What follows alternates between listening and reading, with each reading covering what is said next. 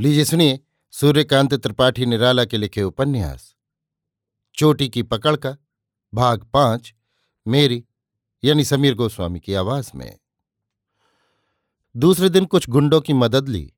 भले आदमी बने रहने वाले दो आदमी फंसे। उन्होंने रिपोर्ट लिखवाई। कुछ पढ़े लिखे थे, पर बाया अंगूठा घिस कर गए थे। अंगूठे का निशान लगाया। गुंडों ने कहा, हुजूर का काम हो गया, अब चड्ढी गठ गई। बाहर निकलकर कहा, अब बेटो, साल भर इनके सिर चढ़े घूमो, फिर यही बंधे या तुम? तुम न बंधोगे? ये फंसेगा नया थानेदार। अब चलो शराब पिला दो, अब जल्द इसके हल्के से कुछ काम लो। गनी ने रुस्तम से कहा, दाम दे दे, उस्ताद खरीद लेंगे। रुस्तम ने पाँच रुपए का नोट उस्ताद कमर को दिया।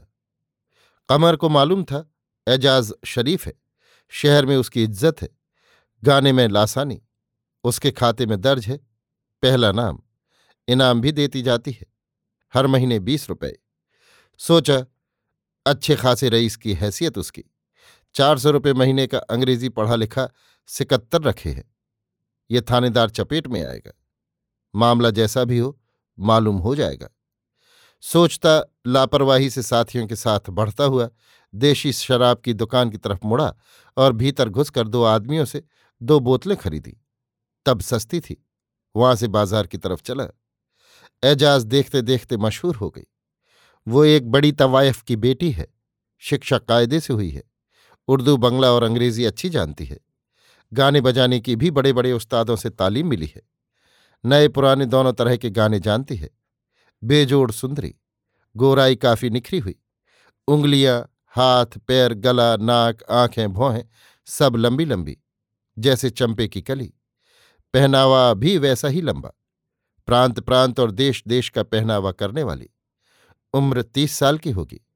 साल भर से राजा राजेंद्र प्रताप की नौकर है। दो हज़ार महीना लेती है। साथ बाहर भी जाती है और राजधानी भी। राजधानी में उसके लिए अलग बंगला है।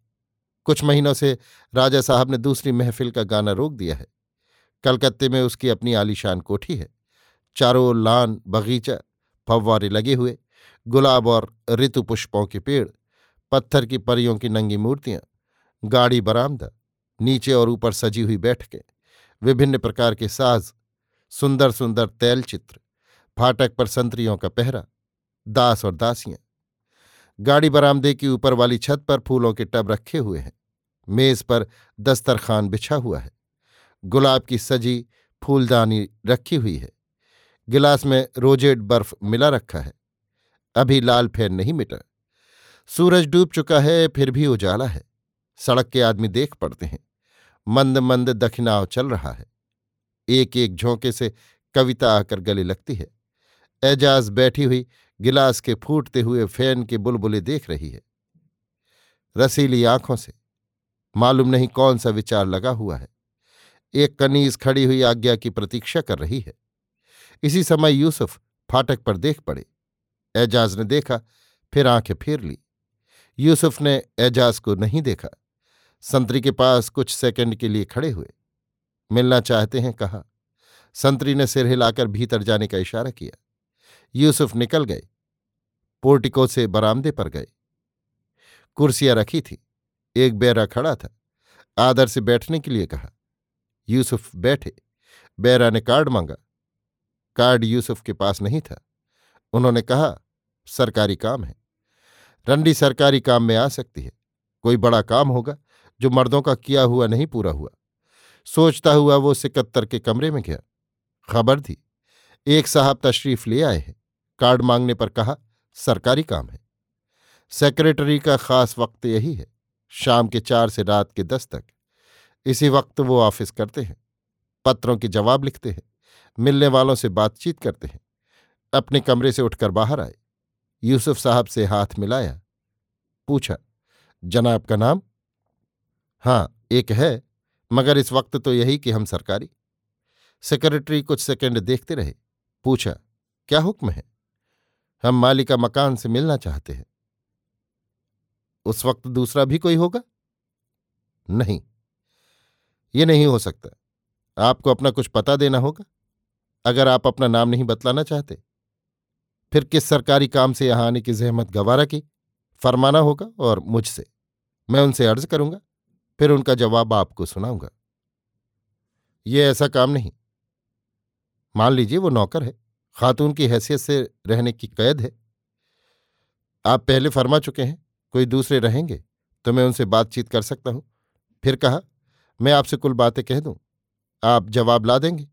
अपना नाम या पता बताने के बाद ये शायद किसी खास दर्जे की खातून के बर्ताव में आता है। गुस्ताखी मुआफ फरमाए, रंडी का मकान समझकर कितने ही लुच्चे आते हैं। हमें पेशबंदी रखनी पड़ती है। सरकारी काम की पाबंदी हमें कबूल है, लेकिन वो कैसा सरकारी काम है, ये आप उन्हीं से कहेंगे। मैं उनका सेक्रेटरी हूँ, मुझसे नहीं। मेरे सामने भी आपको कहना मंजूर नहीं। ऐसी हालत में मैं आपको लुच्चा न समझकर सरकारी काम से आया हुआ अफसर समझूं। मैंने कहा, वो नौकर है, खातून की तरह रहती हैं। इस पर भी आपने एक तुर्रा कस दिया। एक भले आदमी की तरह इतना समझने की तकलीफ़ भी आपको गवारा नहीं हुई कि जिन्होंने मालिका मकान को नौकर रखा है, उन्हें उनकी बेपर्दगी पसंद न होगी। दोनों में नौकरी की शर्तें होंगी। मैं समझा, अफसर को गाली आपने दी। अफसर क्या है, ये आपको अच्छी तरह मालूम होगा।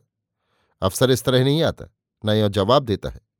वो अपनी जगह पर बुलाएगा और नौकरी की कुल शर्तों को तोड़कर खातून साहबा को चलकर मिलना होगा। उस वक्त हम कुछ ऐसी तैयारी ला देंगे कि खातून साहबा उम्र भर याद रखेंगी। हम कोई हैं और दर्ज होकर आए हैं। लौटकर कुछ लिखेंगे और भेजेंगे। आप सिकत्तर हैं, इसलिए मिल सकते हैं और हम सरकारी काम से आए इसलिए नहीं मिल सकते। आपको खौफ है, जैसे हम कोई चाकू लिए हुए हैं और उनकी नाक काट लेंगे। यूसुफ की दहाड़ से सेक्रेटरी साहब दबे। कहा, हमें जैसी हिदायत है, हमने आपसे अर्ज़ कर दी। फिर संभल कर बोले, अफसर जब बुलाएँगे, तब लिखकर बुलाएँगे या अपने नाम से आदमी भेजकर मेरी समझ में नहीं आता, अफसर का बुलावा खुफिया तौर से कैसे होगा? फिर जवाब मुख्तार आम से भी दिया जा सकता है, या इन्हीं को हाजिरी बजानी पड़ेगी? आप ये नहीं समझे कि सरकार मुख्तार आम का पेश होना मंजूर कर भी सकती और नहीं भी। आप जैसी बातें कर रहे हैं इनसे उलझन बढ़ती है। नतीजा साफ़ है। आपके हक में कैसा होगा? तैयार रहिए। हम इतना जानते हैं, कई हज़ार रुपए हम इनकम टैक्स देते हैं। सरकार की निगाह में इसकी इज़्ज़त है। फिर आपको कुल माजरा समझा दिया गया है। एक प्रोविंशियल मेरे साथ भी है। अच्छी बात, अब मैं आपसे समझूँगा। तैयार रहिए। आप अपना भेद नहीं बताना चाहते? मैं कहता हूँ, बगैर कुछ भेद दिए आप बचकर नहीं निकल सकते। थानेदार घबराए। फिर हिम्मत बांधकर कहा, हम जब यहाँ आए, समझिए रत्ती रत्ती हाल मालूम करके। हम अंधे नहीं। सच आपके मकान का ठाट आपकी हैसियत बयान कर रहा है। मगर हमारी बात मानिएगा तभी फ़ायदा उठाइएगा। सरकार के यहाँ नेक नामी लिखी जाएगी। जब तक हमें इसका गुमा भी न होगा कि आप कौन हैं, हम आपके साथ लगे लगाए रहेंगे। उधर हमारे पैर तभी उठ सकते हैं जब हमें कुछ राज मिल जाएगा। इस तरह से मिलने एक ही महकमे के आदमी आते हैं। नाम वो कभी नहीं बताएँगे, सिर्फ़ काम बतला जाएँगे। कर दिया तो नेक नामी ना किया या धोखा दिया तो इसकी सजा है। समझिए, हम पुली, आप जो काम बतला जाएँगे, उसका हासिल मालूम करने के लिए आप ही आएँगे या कोई दूसरे? हम ही आएँगे, मुमकिन, और आदमी हमारे साथ हों। बाद को गिरह पड़ गई तो बड़े साहब भी आ सकते हैं। सेक्रेटरी उठकर अपने कमरे में गया। दिन, तारीख, मास, साल, समय और पुली के नाम से कही हुई उस आदमी की कुल बातें उसकी शक्ल के वर्णन के साथ लिख ली। एक सिपाही को बुलाकर कहा, तुम दो तीन छिपे तौर से इस आदमी का हाल मालूम करो। पूरा पता ला सके तो इनाम मिलेगा। आदमी बरामदे में बैठा है, कोई छेड़ न करना। फिर बाईजी के पास खबर भेजी कि ज़रूरी काम से मिलना है। एजाज ने बुला भेजा। सिकत्तर साहब गए। उसने मेज की बगल वाली कुर्सी पर बैठा ला।